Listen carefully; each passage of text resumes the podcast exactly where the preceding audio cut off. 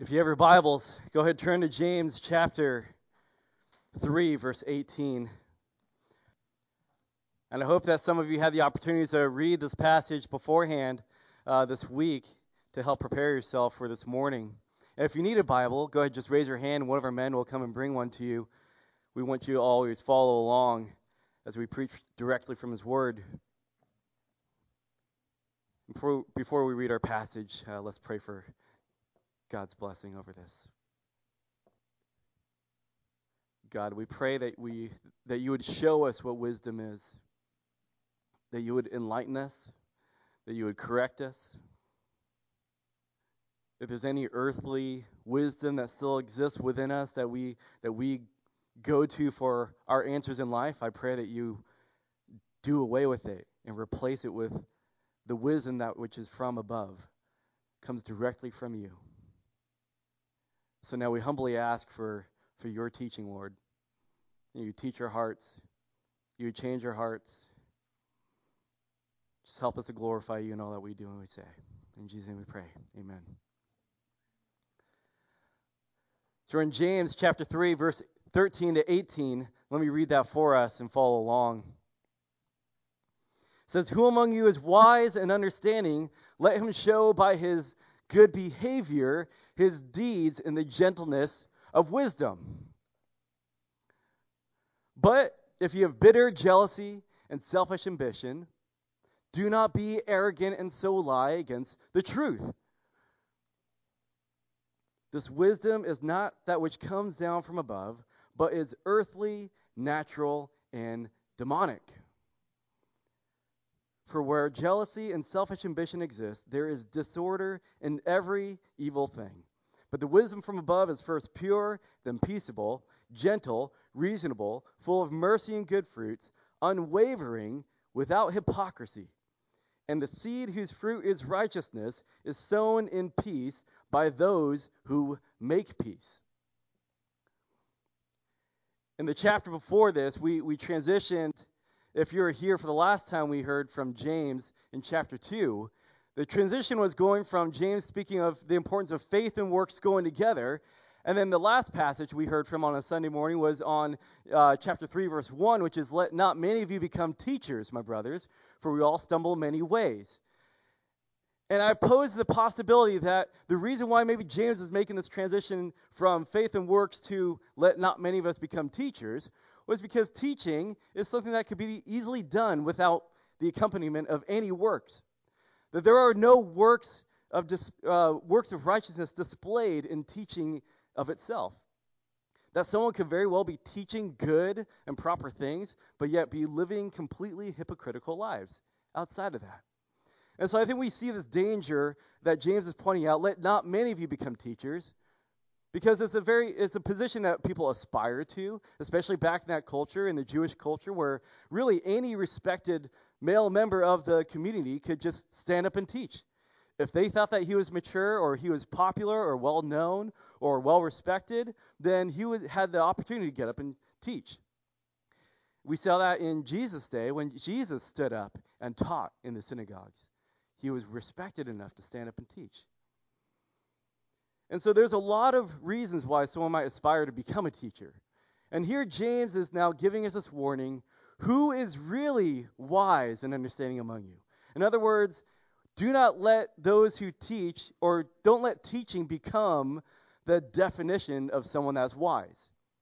Just because they are up there teaching, just because they're saying a lot of good things, don't let that be your definition of what wisdom is. But what does it say? It says, by their good behavior and their deeds and their gentleness of wisdom. So now we're making this transition from let not many of you become teachers, but here's what ri- wisdom really should look like. Here's the definition of when you're looking for a wise or mature Christian, don't look for those who teach to be those necessarily, but look for other things as well. And James is going to go through this list with us now. We see a lot of examples when Jesus called out the Pharisees that they were the religious leaders of the day. In Matthew chapter 23, he spends an entire chapter calling them hypocrites, saying that the reason why they're doing the things they were doing was because they enjoyed the, the seats that they were given. They enjoyed all the glory that went along with being considered a religious leader of that day.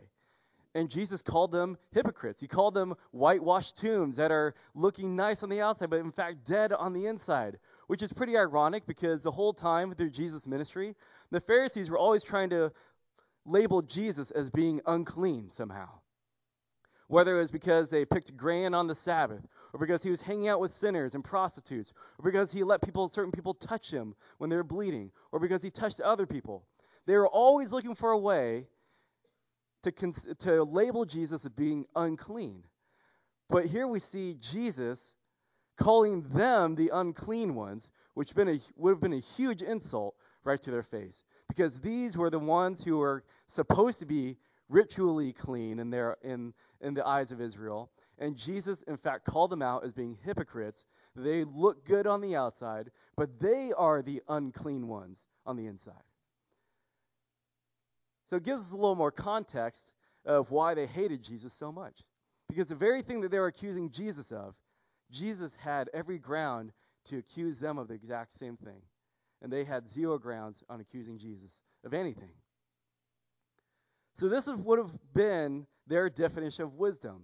Anyone who is able to stand up and teach and teach the word or read the word or teach at all, they would have already been respected members in the community. Now James is giving us this warning. Don't let teaching or the ability to teach to be the, the, the definition of what, of what a mature or wise Christian is. So let's get into the first verse. It says, Who is wise among you and understanding? Let him show by his good behavior, his deeds, and in the gentleness of wisdom. We have three ways here that, that true wisdom is, should be seen. The first way here is by their good behavior. Literally, that word means really their daily life, their daily living. That as we live our lives as Christians, our lives should be able to be observed by others. Our lives shouldn't be sheltered, they should not be isolated. We should not be living in monasteries or living a, a monastery type life where we're, where we're completely isolated from the rest of the world. Our daily living is one of the ways that we display our wisdom. Is that when we leave the walls of this church, is really for a lot of people is when their daily living begins. Because we kind of put on our Sunday best when we come to church. It's not just our clothing, but how we behave. We put our arguments on hold. We put our screaming on hold. We put our anger issues on hold. We put our sexual immorality on hold. We put a lot of things on hold for church and those that we see at church. But our daily living is what comes when our walls are down. And yes, we still make mistakes when our walls are down. But the whole idea is that as we live our lives daily as Christians, not only are, should they be observable to others around us, but the way we live daily should be consistent with a repentant attitude. As we continue to sin as Christians, we also have a regular attitude of repentance as we make our mistakes. It's not being hypocritical, it's being repentant. There's a big difference in that. But this idea of let your wisdom and your understanding show by your good behavior is number one, is your daily living. Is your daily living consistent? Where your people at work or people at home or people around you, they will see your daily living. A lot of times, people in church on Sunday mornings, th- those faces you see on a Sunday morning, uh, unfortunately, don't see the daily living that goes on Sunday through Saturdays. That's not how it should be. We should all be closer connected in, in our fellowship with one another, where we are observing each other's daily lives on, on a closer basis. We should be holding each other accountable. We should be um, talking and seeing each other throughout the week at some point to see how we're doing and to check up and support one another. But realistically, in the church, in any given church, that's not usually the case. We tend to only see a lot of people only on Sundays. So those who are wise and understanding, it better show by their daily living, not just how they behave at church or when their walls are up or when there's someone watching that they're aware of. But through that daily living, it says their deeds should be shown, their good works. You know, James just spent a whole chapter on faith and works, and he's speaking of the same kinds of works that as you're living daily as a Christian, that's where your good works as a Christian should show up. Not just on Sundays if you volunteer somewhere or you serve in a certain capacity in ministry, but your good works as a Christian should be evident in your daily living. So as you live your life daily, observable to others, that's where your Christian, your fruitful, your obedience, your, your fruitful living should be apparent. Your deeds will show in your daily living. And last part that James mentions is in the gentleness of wisdom. This word gentle is the same word meek that Jesus uses when he says, Blessed are the meek, for they will inherit the earth. And this word meek has this meaning of power under control. It's meaning that you have, as Christians, or as human beings rather, we have every ability to do what we want and say what we want. God has given us the ability to control our words or to have lack of control of our words.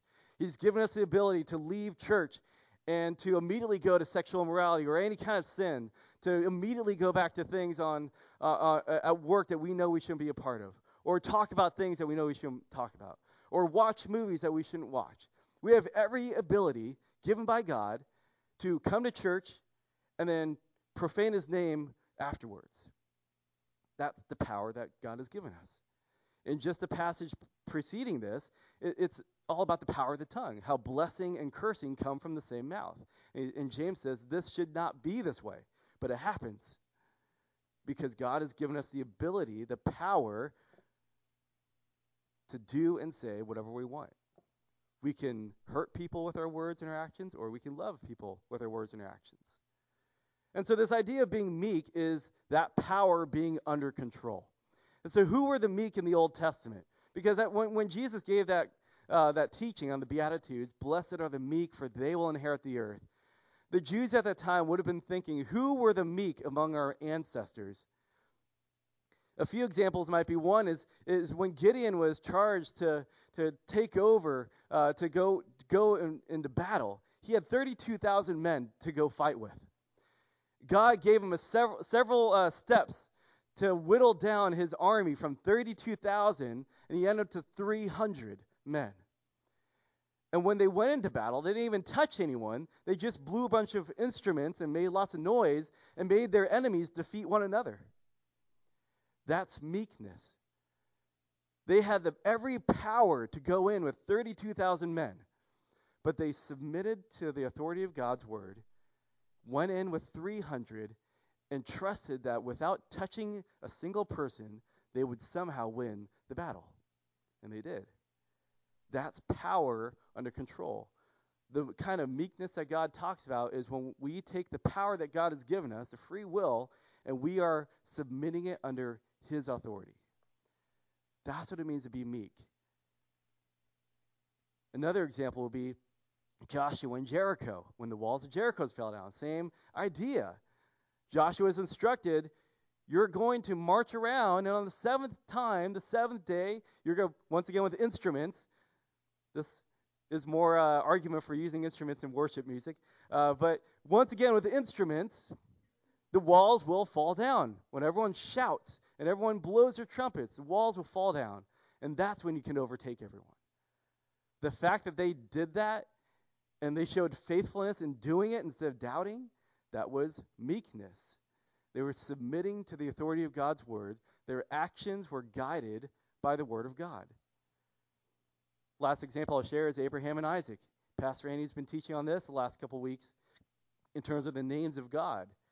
Abraham was meek when God commanded him to take his son and to sacrifice him, to sacrifice Isaac.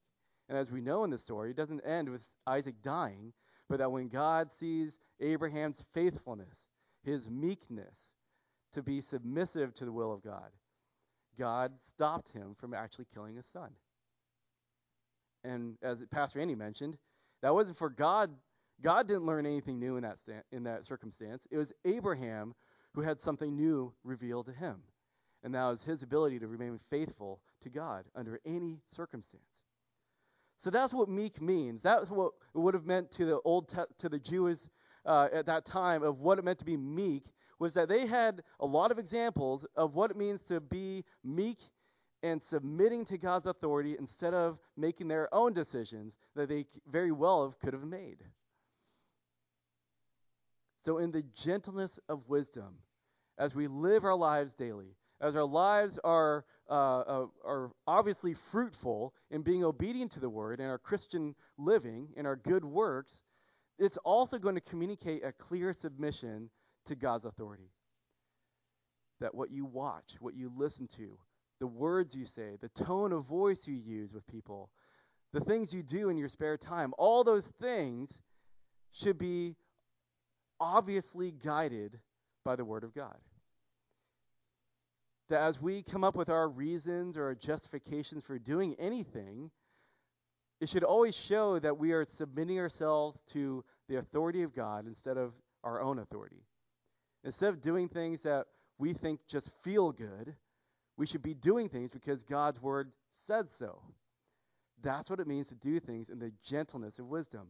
It is your power to do whatever you want and say whatever you want, but you are submitting yourself under God's authority. It's power under control. That's how godly wisdom is shown through daily living. Our Christian works are showing through our daily living, and it's showing, it's displaying the submission to an authority higher than ourselves.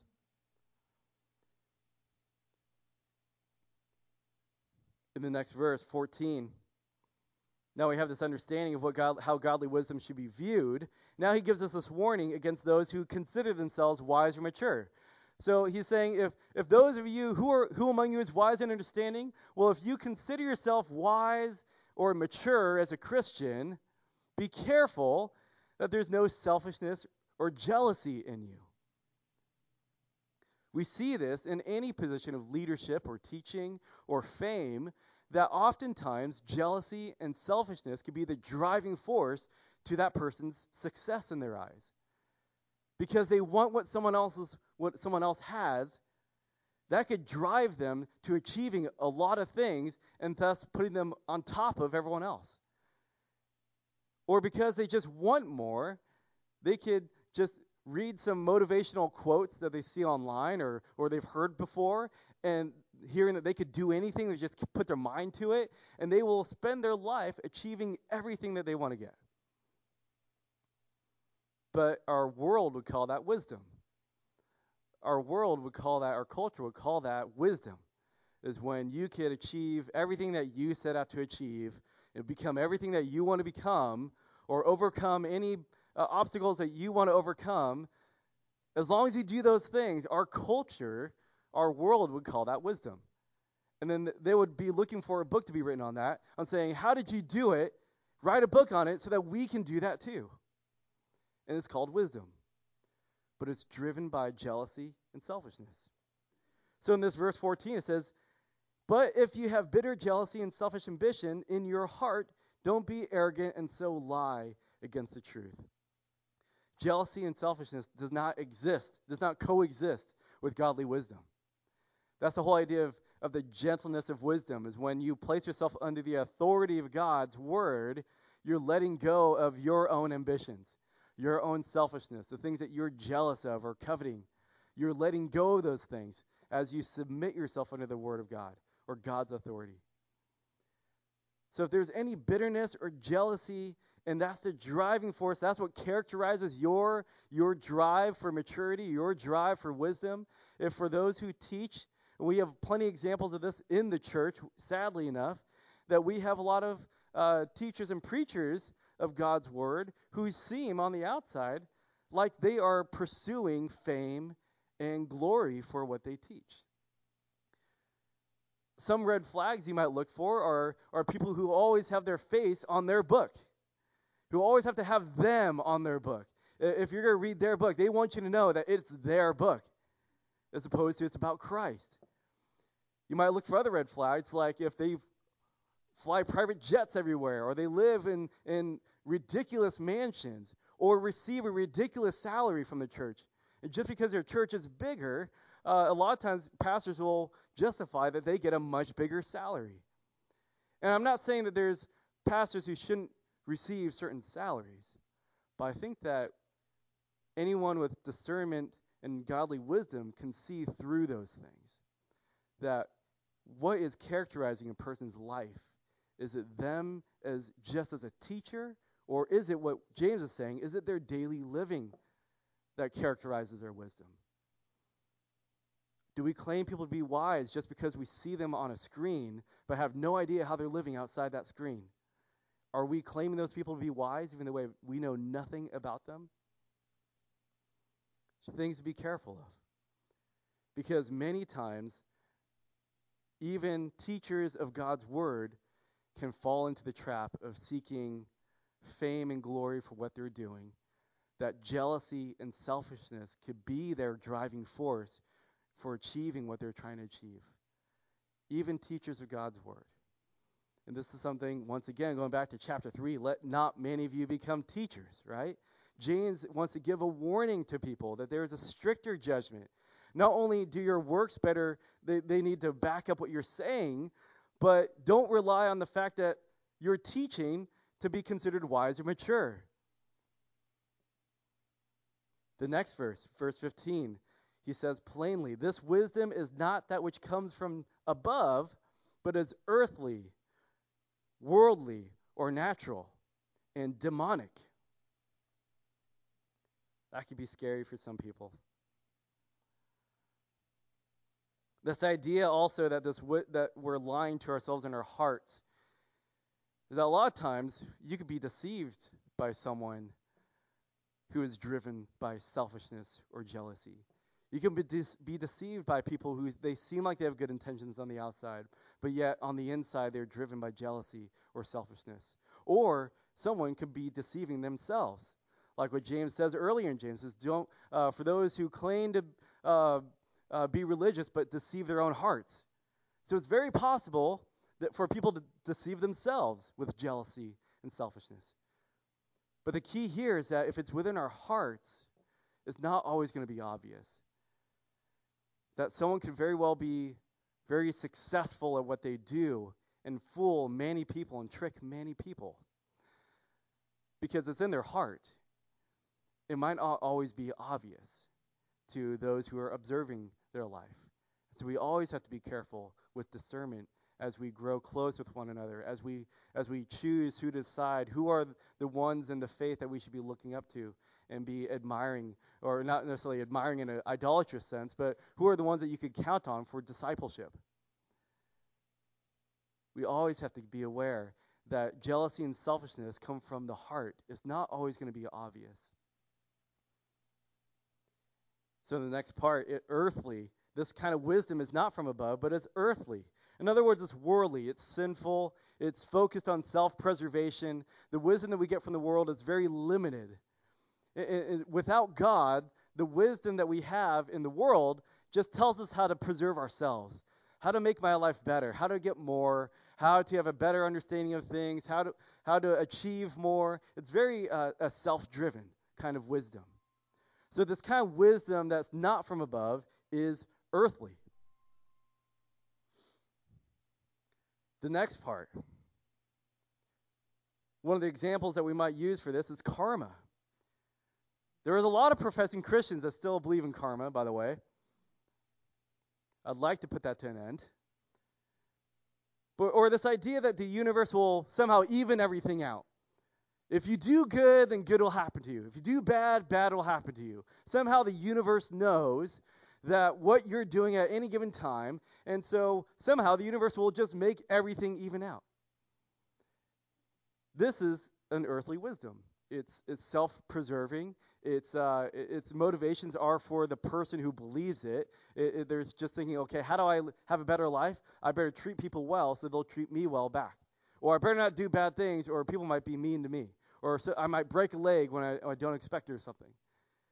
That removes the doctrine of the sovereignty of God that you're tr- that those who believe in karma or this universalistic idea that the universe will pay you back for everything is trying to put the control in their hands. As long as I do good, then the universe has to do good things for me. It's taking trying to take the control out of God's hands and trying to place control in your own hands. This is earthly wisdom. Wisdom that is not from above, that is not godly. It's devoid of truth. The next uh, example or, or, the next description of this earthly wisdom is, is natural. It is natural. We are born with a sinful nature. It comes naturally to us to do what we want. It comes naturally to be jealous. It comes naturally to us to be selfish and to do things for us. It is a natural, unspiritual kind of wisdom that says you need to look out for you first. You need to do whatever it is uh, that makes you feel better or puts you in a better position. This kind of wisdom comes naturally to us. We are naturally sinful. We are naturally selfish and jealous of others. We don't naturally want to be unselfish. We don't want to naturally rejoice for others when God has blessed them in different ways that they've that He has blessed us. That does not come naturally to us. So this earthly wisdom is earthly and is natural. And the last part is demonic. Demonic. Jesus called Peter Satan, right? He said, Get behind me, Satan.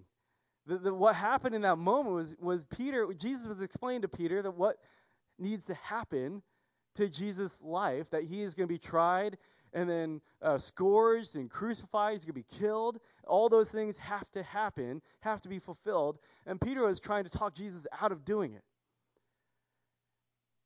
And Jesus says, Get behind me, Satan, for your interests are in that of man and not that of God's. And that's what this means by earthly or worldly wisdom is demonic. It is just against the will of God. That those who live their lives against the will of God are on the very same side as Satan and demons themselves. That as the angels rebelled against God and were kicked out of heaven and are condemned to eternity uh, to be thrown in the lake and fire for eternal torment and punishment, so is every person that does not place their faith in Christ. This is a difficult truth. If you're like me growing up, uh, I, I always used to think that there were people who I thought would make great Christians. If they only received Christ, they would make such an impact for the kingdom of God. If they only received Christ, they were they would be such a great example of what a Christian should be. And I was so deceived in thinking that because I didn't have this understanding of what true conversion was. That no matter how good a person's life looks like on the outside, without Christ, their their intentions, everything else, are completely demonic. They're not for the will of God, they are for themselves. Whether how good they may seem on the outside, they are demonic in the sense that their will is not for that of the will of God. And so, no matter how good we might think they are, if they were to receive Christ, their life would still be completely transformed because they are still that far off, that separated from God's glory. So I, I kind of want to, uh, I encourage us to, to kind of put this notion away that we think that we think that certain people would make great Christians and certain people would make poor Christians, because God has chosen the foolish to be wise and the wise to be foolish. So we have to be really careful in in that natural sense of thinking. Like if they just receive Christ, they I could see them serving in music ministry. They could be a future pastor. They could serve in the children's ministry. All these things. That is true for every person. Because God is in business of changing our hearts completely around. Those who you think would not make great Christians, well, throughout biblical history, they've made great Christians. This kind of wisdom from that is earthly is demonic. So scripture says in Romans 5 that we were enemies to God before we were reconciled to him that we were literally enemies of God. There was no peace that existed between us and God before we placed faith in Christ. And through Christ, we are then reconciled to God. That means that there was no peace between you and God or me and God before I placed my faith in Him. That means I was demonic in nature. I was sinful in nature. I was earthly. I was following all my natural desires. And I was on the same side of, of history as that of Satan and demons. But when I was reconciled to God through Christ, through faith in Christ, I am now I'm no longer an enemy of God, but as Abraham was called, I'm now a friend of God. In Ephesians 2, chapter 3, there's another section talks about how we were children of wrath. So if you're taking notes, that would be another passage to, to reference to to study later. There's a few examples in our modern society that even many Christians might look to for wisdom or even for knowledge. Uh, one of them was uh, Stephen Hawking, who passed away. Uh, uh astrophysicist, uh, well renowned around the world for things that he has done in science and the names of science. He was also a professing atheist. We have motivational speakers who are, who are known around the world. Zig Ziglar, Tony Robbins is probably the biggest one. If you go to their websites, their things say things like, their, their websites will say things like, transform your life. Zig Ziglar says right on the front of his website, says you can have everything in life you want if you will just help enough other people to get what they want. You see the selfishness in that? You can get everything you want as long as you help enough other people to get what they want. So they're trying to mix this idea of, well, care for other people, that's important too. But in the end, guess what you get? You get what you want. So in the end, it's still selfish driven. Many people's lives are changed by these motivational speakers. Many homeless people are now making a lot of money. Many people who are addicted to drugs are now not addicted anymore. Many people who come from uh, the very uh, lowest parts of society are now sitting pretty at the top of society. But yet, the wisdom that they follow is still demonic. We have to have an understanding of that as Christians, that we are not to fall into the trap of if these things help me get what I want, I could have this and my faith in Christ. It does not work that way.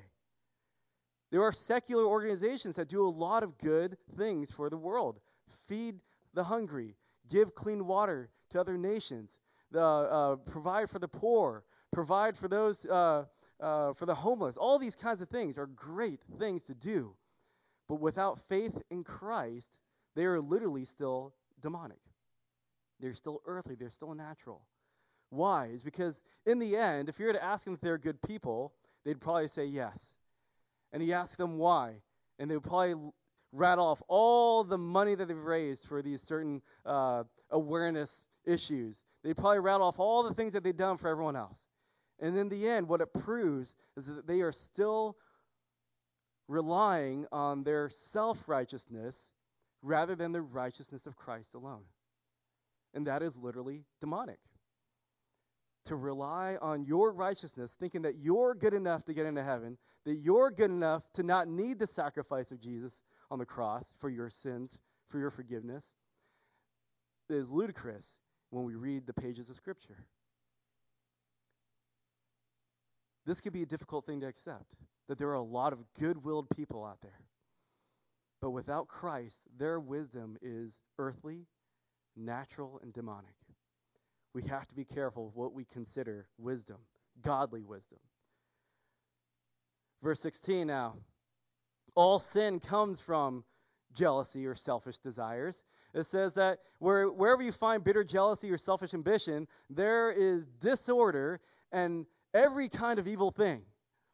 If you're a parent, you understand that there's times, if, and if they have siblings, that there are times when you know if you left the room, there will be disorder and every evil thing in that room. Why? Because selfishness and jealousy will then rule that room without, without parental authority in there. That's why we have laws. It's not just kids that behave selfishly or, or jealously, it's, it's adults as well. We're no different. With, if we didn't have certain laws in place, we would be jealous and selfish, and those would be driving all of our decisions without laws to stop us from doing so if there wasn't fear of getting fined or, or going to jail for something, we would see a lot more selfish and jealous uh, activity going on just running rampant because there's nothing stopping them. Where there is bitter jealousy and selfish ambition is every evil thing. I asked a question. Uh, I was asking myself a question. This isn't a crucial point of the text, but I was wondering if it's, and there's no reason to answer this now, but I was just kind of thinking to myself, is there a way to be jealous and not selfish, and, or a way to be selfish and not jealous, or do they always go hand in hand? You know, I, am not looking for that question to be necessarily answered now, but I just thought I'd share what I was pondering this week with you guys. Let's move on to verse 17. Now we get to what wisdom is. Now James has said, Be careful to consider yourselves wise and understanding, and be, care- be careful of having selfishness or jealousy in your heart, otherwise this will happen, or this is what it means. Now he's going into what godly wisdom is for those of us who want to seek godly wisdom. At the very beginning of James, he starts off by saying, If you lack wisdom, ask God who gives to all understanding generously. He gives to all generously and without reproach. So here we are. For those who seek this godly wisdom, this is what it looks like. But first, the wisdom from above is first pure. The, the, uh, this idea of it being pure is not, is not so much an example of godly wisdom, but it's actually more of the motive for seeking godly wisdom the motive for seeking godly wisdom is the fact that it is pure. We're going to see that in, in every instance of, in every description of godly wisdom in this text, we're going to see that it actually describes God Himself. And that makes sense. If we want to be godly, then we're going to have God's characteristics. God's wisdom is going to reflect His self in each of His characteristics uh, that are shown in here. God is pure, God is holy. So if we seek God's wisdom, we should be wanting to seek it because we know that it is pure. It's straight from the source of knowledge. It's straight from the correct source. It's straight from God. It is holy. It is truth. Pure, the fact that wisdom is pure should be the very motive of why we want to seek godly wisdom because we want to be godly. We want to be conformed to the likeness of Christ. So if we want to do those things, we better be seeking that which is pure and that which is holy. The next thing he says, it is peaceable. It is then peaceable. God makes peace with us. We read that in, in Romans 5. God is a peacemaker. He makes peace with those who were who were there was no peace with before. Through Christ, he makes peace with us. So God is peaceable. He calls us to be peace seeking and to peace make, be peacemaking. One of the Beatitudes is, is Jesus said, Blessed are the peacemakers, for they will be called sons of God. Being a peacemaker is that of a very uh, one of the very characteristics that should describe a Christian. Where you're not to be uh, uh, argumentative. Even in 1 Peter 3:15, when when we are confronted with objections to our faith, we are to respond with gentleness and reverence, reverence and respect. We are to be want to be uh, peaceful people. In Romans it says, if as far as it depends on you, be at peace with all men. So that it, for the person who is described as being a peaceful person, a peacemaking person, they are displaying godly wisdom. We then have gentle, kind, or tolerant, uh, this word gentle is different than the word gentle used uh, the, that was used before in meekness. This kind of gentle is certainly is simply just kind and tolerant. You're patient with others. You're when when people wrong you, you are gentle with them. You're patient with them. You're kind. You're tolerant. As God is kind and gracious and tolerant with us, that we could see that that God's grace is displayed to us and His patience is displayed to us simply by waiting as long as he did for us to receive him by faith. That he would have been completely just to kill us off right away. But he was patient in our sinfulness. Whatever age it is for you that you came to faith in Christ, God was patient with you in that he allowed you to live so that you might know him personally. That is God's gracious graciousness. That is God's patience shown towards you. That is God's tolerance and kindness shown towards you, his gentleness. We are to be patient with others. Proverbs 15:1 is a good example of how to be patient. It says, uh, "There's a, a gentle answer turns away wrath, but a harsh word stirs up anger." That's a good that's a good idea of what gentleness is. The next is reasonable, open to reason. Uh, the word mean the word here means kind of open to reason, or literally means obedient. It means this person's obedient, or they're open to reason, or they're able to be persuaded to the truth. We see that there is obedience even within the Godhead. Then Philippians 2, we see Jesus as the ultimate example of what that looks like, and what it means to be obedient to the Word of God, to the God's will. That as Philippians 2 is all about, do nothing out of selfish ambition, but with humility in mind, regard others better than yourselves. It goes on to give Jesus as the ultimate example of that. So we even see obedience fully played out within the Godhead, within the Trinity. Jesus is our example of what it means to be obedient at all times to the will of God, to be that power under control, for Jesus to be fully man and fully God, he's still submitted to the Father's will. So we are to be reasonable, obedient. If you are wrong or you have sinned in an area, you should be able to be persuaded to the truth. We have this in, in, several teachings in Scripture where Jesus talks about what it means to confront a brother in sin. And says if, if they believe you and they've listened to you, you have won them over. And by the way, this is the end goal for any time we confront someone in sin is the end goal is to restore them spiritually. Not to judge or criticize them or break them down, but we see that in scripture whenever you do confront someone in sin, you better have the intention of seeing them through the process of restoration. You don't get to just play a certain part of it. Well, I'm just going to be the one who points it out to you. I'll let someone else be the do the hard stuff and actually work with you through it as you make changes to your lives. If we are to confront a brother or sister in sin, we have to be willing and ready to be involved in the whole process of seeing them restored and seeing the change that God does in their heart. So godly wisdom is reasonable. If you're wrong or you're in sin, you you are reasonable in that you are allowing others to correct you. You're showing godly wisdom by being being open to reason. After reasonable, he says, full of mercy and good fruits. Full of mercy. God is merciful. We see that his mercies are new every morning. He is rich in mercy towards us. And so, quickly forgiving others should be a, another example of godly wisdom. Not holding on to things for a certain amount of time and then forgiving them, maybe after they apologize first or something, or you wait for them to do something, or you wait for them to make the first move. We are to be merciful.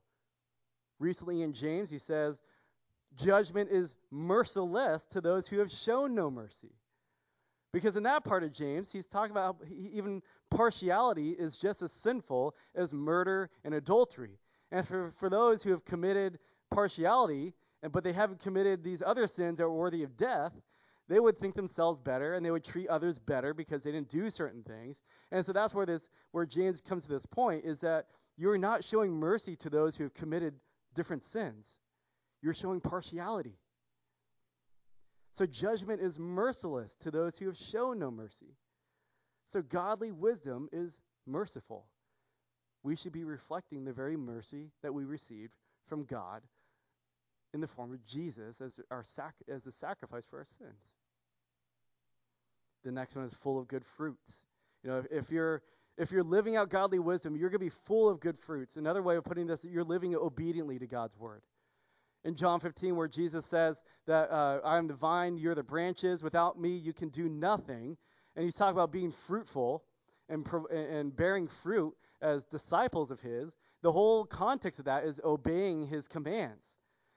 That's where we get at Easter time on Maundy, Thursday the Thursday of the Lord's Supper, and later when he was uh, uh, betrayed and arrested, we call that Maundy Thursday because they received a new mandate from Jesus that night, a new command love others as I have loved you.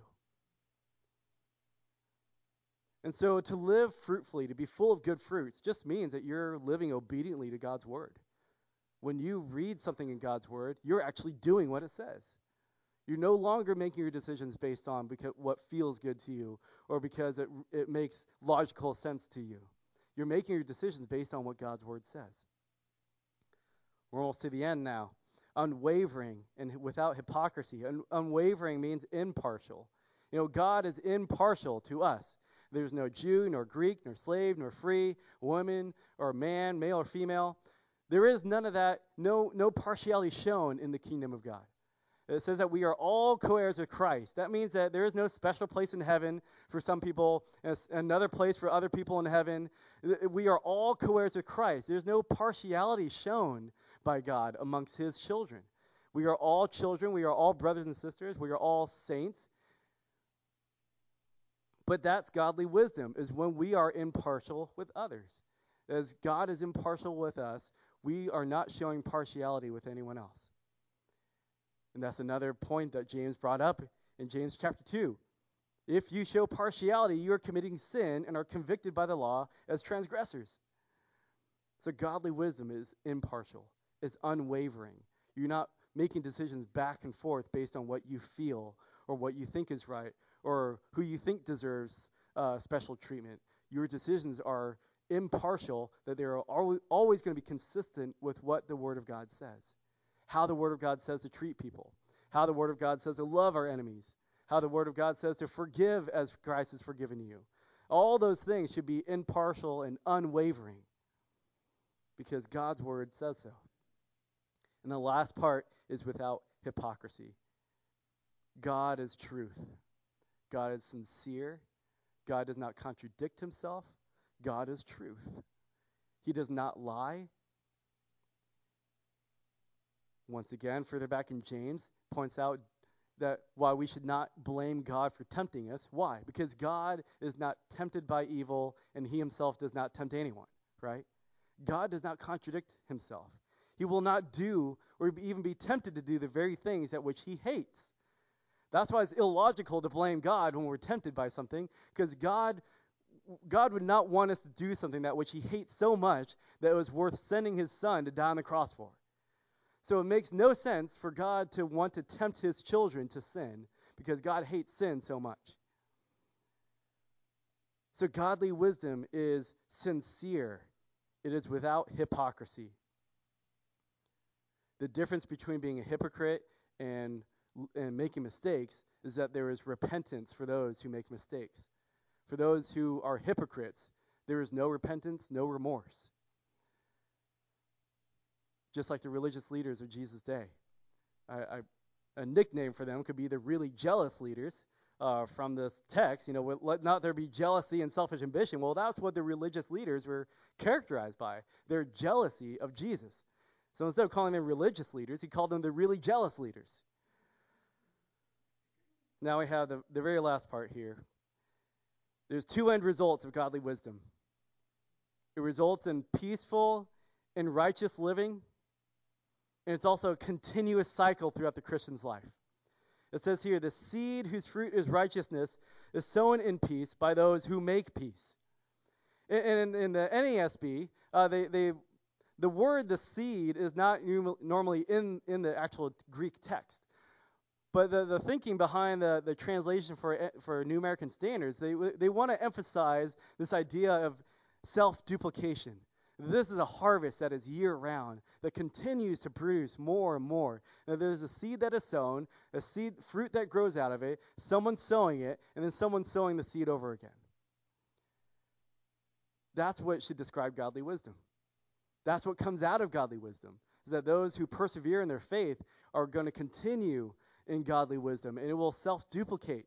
It will continue to produce righteousness. It will continue to produce good, produce good works. So, all in all, in this passage, what I want us to understand is godly wisdom is not taught without being first demonstrated. Let not many of you become teachers. Who is really wise among you in understanding? Let them show by their daily living, through their deeds and their gentleness of wisdom. So, godly wisdom is not defined by those who teach, but is defined by how we live. No, one cannot properly teach godly wisdom without first demonstrating it and living it out. Because if they did, they would be a hypocrite. They would be considered a liar. They would be considered deceiving themselves and lying against the truth. So true godly wisdom cannot be taught without first being demonstrated. Let's close in prayer and prepare our hearts for the Lord's table.